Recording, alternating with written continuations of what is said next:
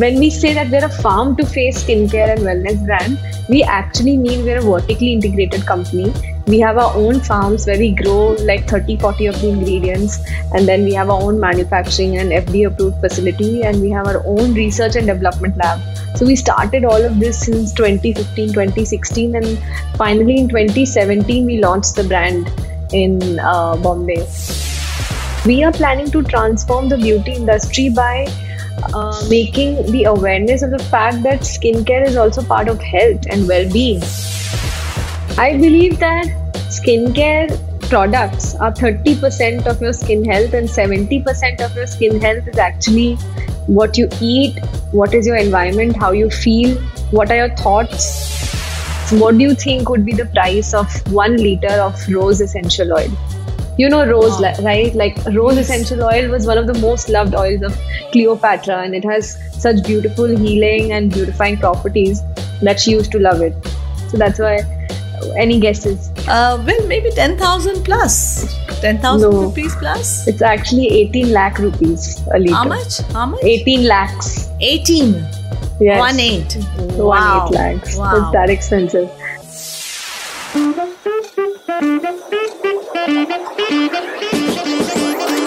Hello and welcome to my finale episode for the beauty season on Lux Insider.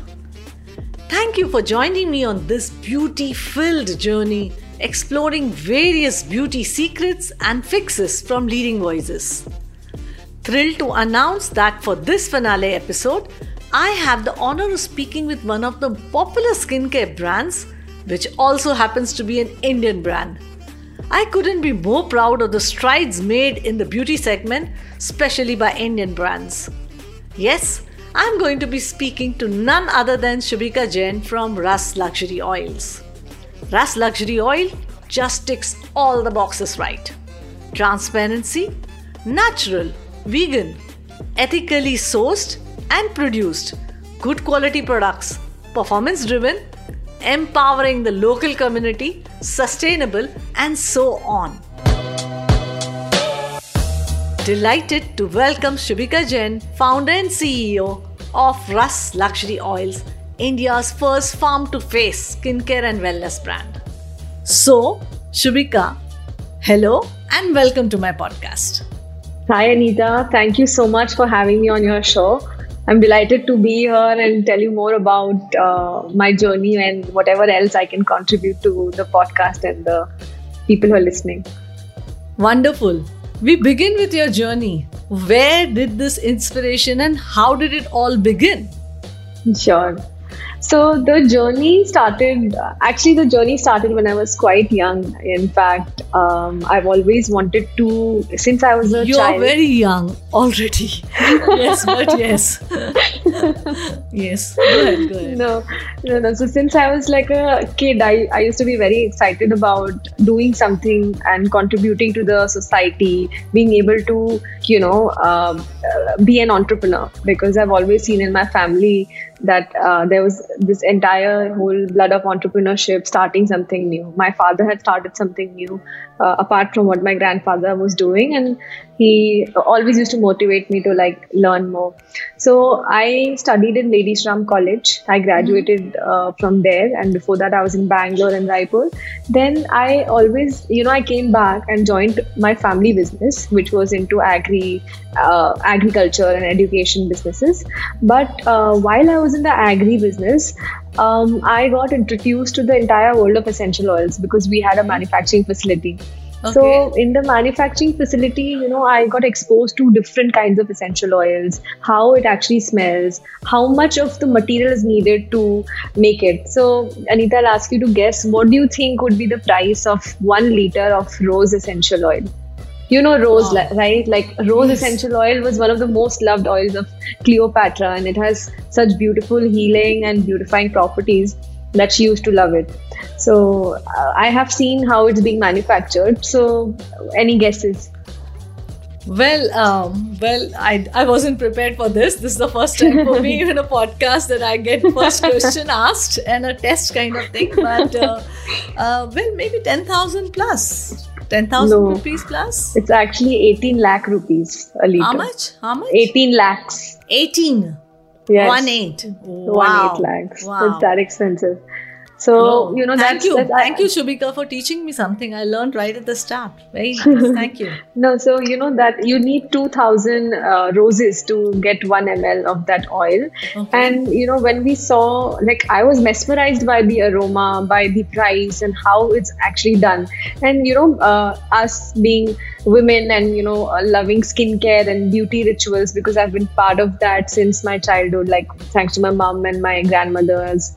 So, you know, we used to use a lot of other products from the Indian market and other international market, and one product had the ingredient written rose essential oil, and it was smelling too rosy. Mm-hmm. And you know, I was like, I've just seen how it's being extracted. This doesn't seem like very right.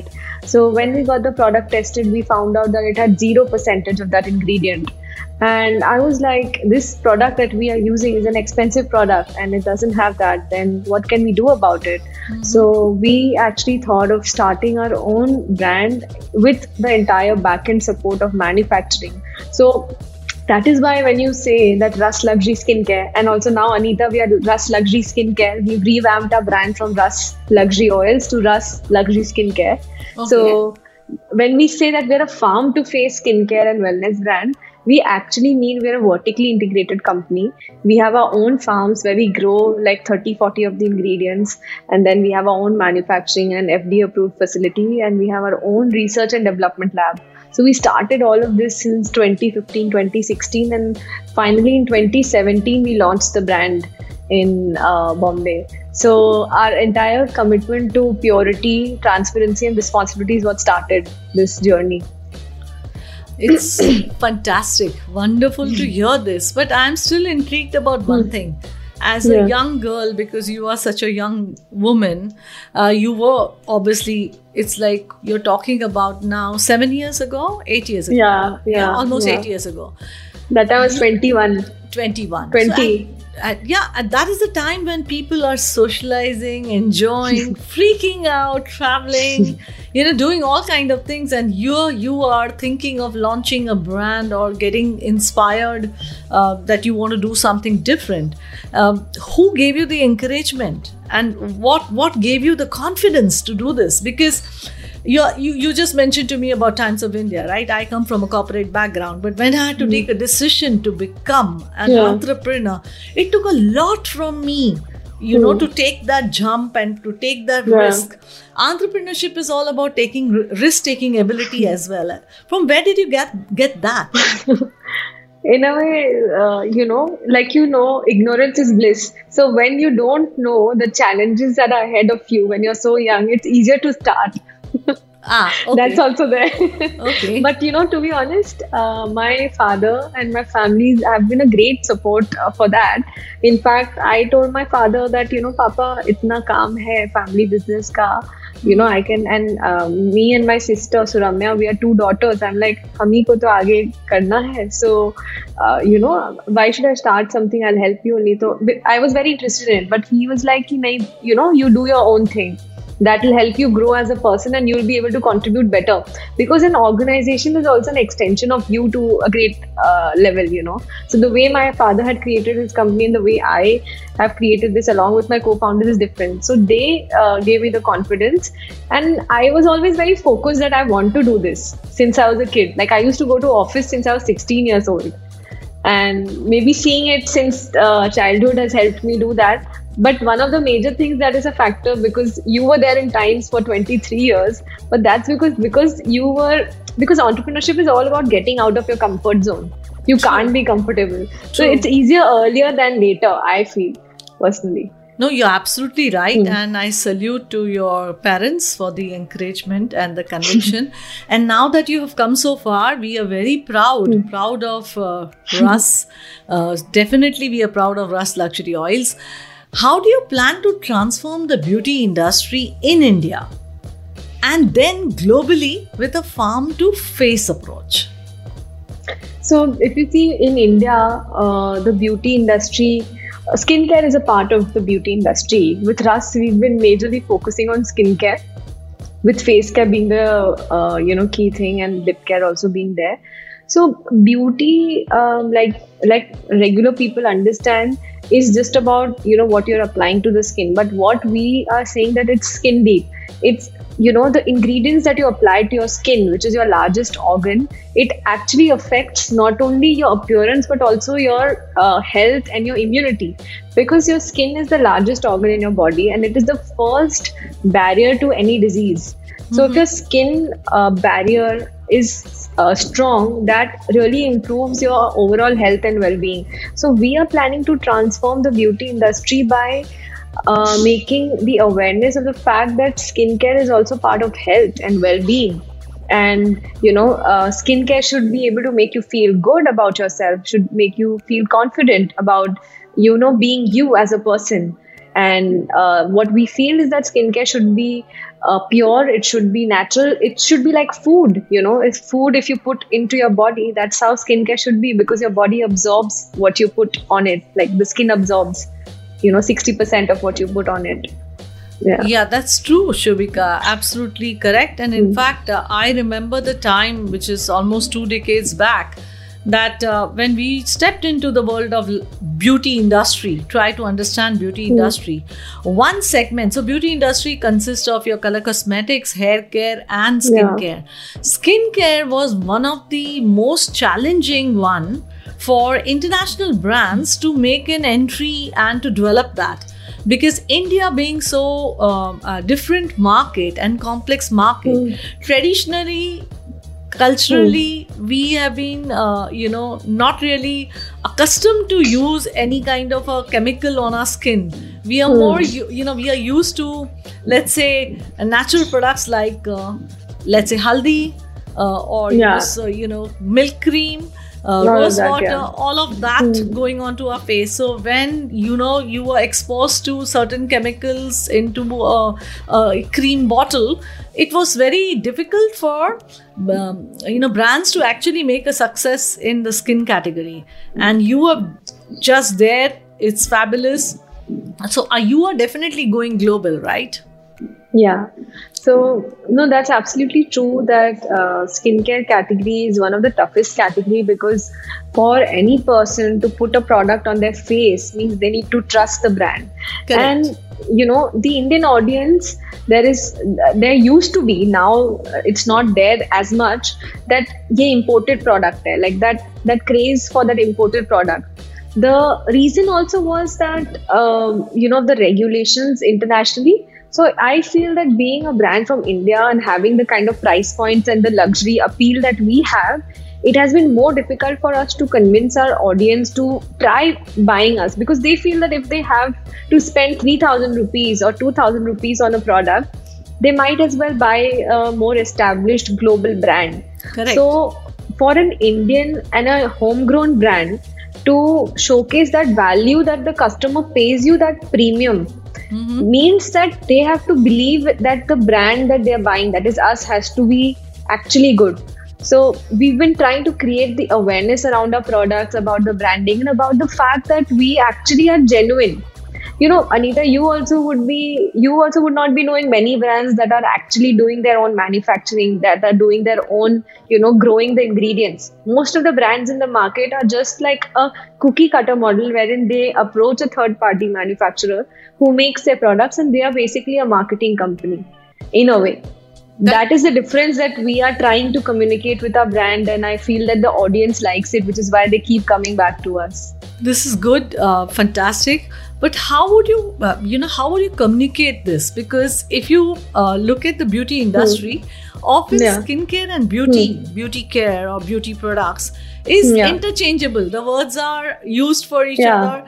And in this kind of a scenario, you are not only trying to communicate and win the trust from the audience, but you're also very specifically only in the skincare category. So how do you achieve this communication? How do you manage to achieve this? And you won't believe, Anita, that to add to your question, for myself, it's like, now we're in skincare. Earlier, when we launched the brand 6 years ago, that time we only had oils, like we had face oils in the skincare category, and face oils was more of a niche. lesser people were knowing about it. So what we did was the kind of marketing we did in terms of communicating to our customers, to the audience about our product. Like if you check out our Instagram page, we don't just, go to an agency and we ask them to make a post and give us. We actually do a photo shoot with us being there. Each image that goes has to be, that is seen by us. The content is checked by us. So when you add value to the consumer's mind, they actually then start valuing you. If you give them some knowledge or some extra know-how on how things are done. We, in COVID, we actually wrote a book on, some DIYs, what is skincare, what are the different kinds of skin, what kind of a routine should be. So such knowledge we gave to people, and it was all free of cost that we gave them. And that is why they started coming to us. So when you talk about skincare and beauty care, so skincare is a subset of the beauty industry. Beauty industry, like you said, has, apart from skincare, has hair care. It has body care, bath and body. And makeup. Now the lines between makeup and skincare are also blurring. So even when we do, say for example, we have a product that I'm using right now, the tinted lip balm. So this is a color, at the same time this has a texture of a lip balm which is so comfortable, you wouldn't even feel like you've applied anything on your lips which is sticky or anything. It's so smooth and nourishing. So such innovativeness we are bringing to our products, which is how we're able to convey that we are somebody in the skincare industry. Yeah, in fact, we observe a very interesting feature on your website, which is shop by skin type. This is exactly what you're saying. Because to generate that awareness, I'm sure that this particular feature is itself communicating how serious you are for skincare. We feel that for skincare, it can't be one size fits all. We feel like people who have like an oily skin or somebody who has like very dry or mature skin, they need intensive care in separate ways. That's why we have that segregation on the website, so it becomes easy for anybody to find what is best suited for them. Correct. So skin types does make a difference, and that's how it does matter. Like different products for different skins. For sure, of course. In fact, when we are today with the generation that digital era, if I may say so, we have so many of tutorials online. We have so much of information. At times, I also find it very hard, when you're trying to figure out what exactly is the right product. And it's the ingredients, the percentage of ingredients that is going into the product. Like, you just say it for the heck of it that this you have gold. For example, there are skincare creams where there is gold, right? And gold has been put, but how much gold is required for you to create that magic on your skin? Would you like to say, comment on this? Because really we don't have any information as to what ingredient should be what percentage for it to actually work on your skin. Yeah, absolutely. That's a very important question and something I think many people do not know about and would like to know about. So in skincare, like it is in any medicine, the percentage of the active ingredient or, some botanical is very important. Say, how in crocin, paracetamol is just a small percentage of the entire medicine. And if you put higher dosage of it, it is not good for your body because it has to be diluted in some sort of form before you have it. Similarly, say for example, in our face oil or like in our face, gel moisturizer, the Radiance, we have gold in that. We have essential oils in that. So essential oils, for that matter, have to be used between 0.5 to 3%. Maximum essential for your face. Okay. Essential oils. You cannot use essential oils beyond 3% on your facial skin. Sometimes, depending on the essential oil, even 0.5% is very effective. Okay. So that is something about essential oils. Now, active ingredients. Some active ingredients like say a vitamin C, depending on the formula, even 2% becomes effective if you're using some additional boosters to vitamin C along with it. Like say if you use extracts of orange and other vitamin boosting ingredients like berries, it adds to it. And sometimes 10% vitamin C can actually be not good for your skin because it can sensitize your skin. So just because something says that it has 20% of this doesn't mean it might be the best for you. So for a user, the only way they would realize it by testing it, like what suits them. That's very important. And for us also, like when we have added gold to our product, and it's actually 24K gold that we buy, and then we get it made into a barak, and then it's added to the products. Apart from that gold, we're also adding a nano variety of gold called colloidal gold. Okay. That works in a molecular level of your skin. Mm-hmm. And this gold works on the outer membrane of the skin, and it goes inside as well. So if you use a face oil and a gold particle is there and you rub your skin, it actually will go inside your skin. And that gold has anti-aging properties, and it improves the brightness of your skin, and it improves the effectiveness of the other ingredients, like a good conductor, is what we've seen. And the gold percentage, it's been constant throughout for us. And you won't believe, like when we were kind of doing the projection to buy the ingredients, when we had done like a 6-month thing earlier, when we used to buy in few grams, now I saw that if I have to buy gold as an ingredient for 6 months, I might have to buy like almost more than half kg or maybe 1 kg of gold. Mm-hmm. Can you imagine? So we were like mesmerized by the fact that now our volumes, and because of the consumer love we've gotten, have increased, that we might have to buy a kilo of gold. Obviously we won't do it at one go, but then that's how much gold we're putting in our products. Well, yes, I understand. All that I was thinking of, I mean, it's very far away, but one day it may happen that your business grows so much that you probably have to have your separate gold mine. Because you require to extract gold. Yes, why not? You've heard of right sourcing, so yes, why not? No, because I've heard about your bestseller 24-karat gold radiance beauty boosting face elixir. Yeah, that's one of the best selling, right? Yes, that's one of her bestsellers. Yeah. So we just heard of that, and one day, Inshallah, we don't know. Anita, thank you so much. That's like next level motivation. What I'm trying to, something which is working in my head right now is the question which is coming from the fact and reality again from my experience in those days.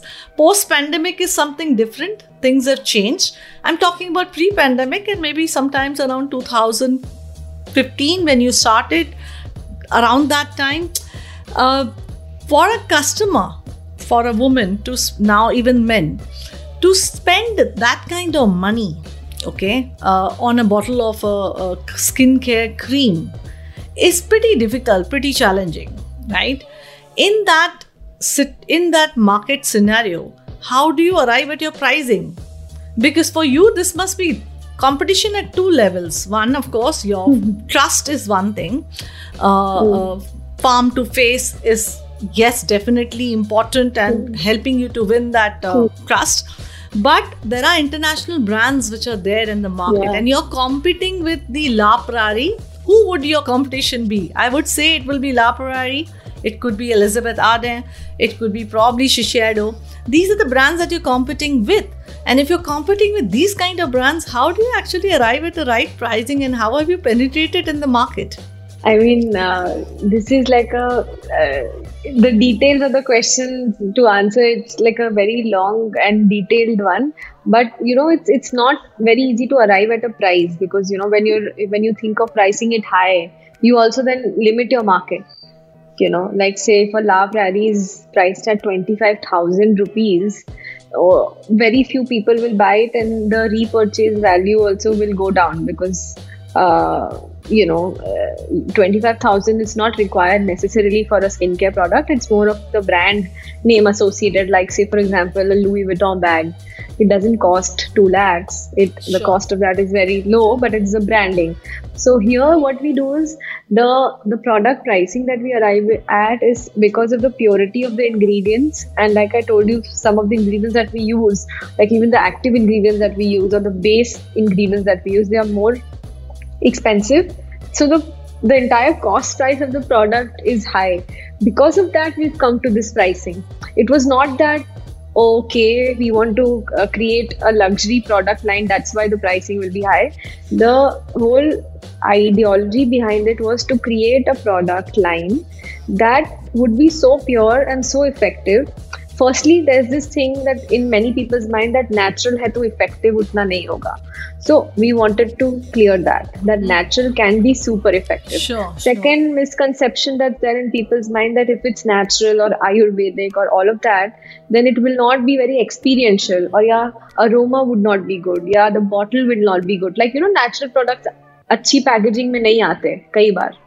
So we then worked on that a natural product will look good, will smell good, will feel good. Like when you open the bottle and when you apply it, that entire process will be good. So we worked on that. So when we worked on all of that, we realized that, wow, this product is very expensive to make. And that's how, when we factored in the costs of marketing, distribution, you know, people cost, that's how we priced the product, so that eventually the company can be sustainably and profitably run in the future. And when you asked me the question about competing with the likes of Elizabeth Arden or say a Kiehl's or a L'Occitane or a Forest Essentials or a Kama or even a La Prairie. And for that, when you mentioned La Prairie, I suddenly remembered Neetu Kapoor ji, who used to purchase the products from us. And you know, she gave me the biggest compliment anybody has given, like me as in the brand. She said that, yeah, this was when Rishi ji was in New York. She said that she finds the products even better than La Prairie and La Mer because she used to use them. And that helped them, you know, survive the cold in New York. And, you know, she really loved the products, and especially she was a fan of the, you know, the 24K Gold Radiance Beauty Boosting Face Elixir. So when you actually make a great product, when you as a founder is obsessed with your product to an extent that you try to perfect it, the product as well as how you portray the product, then you can still stand a chance competing against the likes of these international brands. And the thing is that pehle to koshish karna hoga. You'll have to try. It doesn't happen. Now we are being recognized, and it's been 6 years since we've been doing it. So it takes time. You need to be patient. But if you have your eyes on, you know, kind of winning the world with your products, you'll get there step by step, is what I believe. No, I totally agree with you on that. Great. Yeah. Did you see any change in the behavior of your consumer post-pandemic? So, the COVID was like this entire, change, which changed people's behaviors and how they perceive life also. You know, I think people's perception about life changed a little bit, that, you know, that even like the people you work with, they tried to prioritize, now they prioritize their health more. Many people, even if they're getting a higher pay package somewhere, they want to prioritize being closer to family. They want to prioritize ki bhai commute time kam ho. Let me find a job near my home so that I don't. So I think that people's perception changed towards life. So that also changed towards themselves and hence for their buying behaviors. So that's how it happened. So now, because there was so much loss of loved ones, there was so much, uncertainty to life, to people were losing jobs, people were losing so much. There was a lot of like sadness in a way during that time across the world. So because of that, people have started respecting their health, be it using skincare. Skincare usage has also increased. That's more.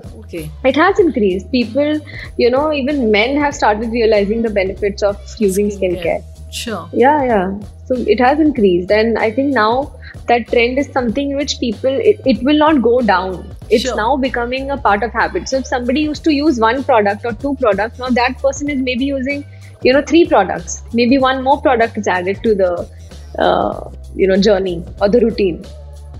My last question before we go for a quick round of few quick rapid questions that I have, but before we go there, skincare, I always believed, is an outcome or result of internal peace or what you eat, what you think, what you feel.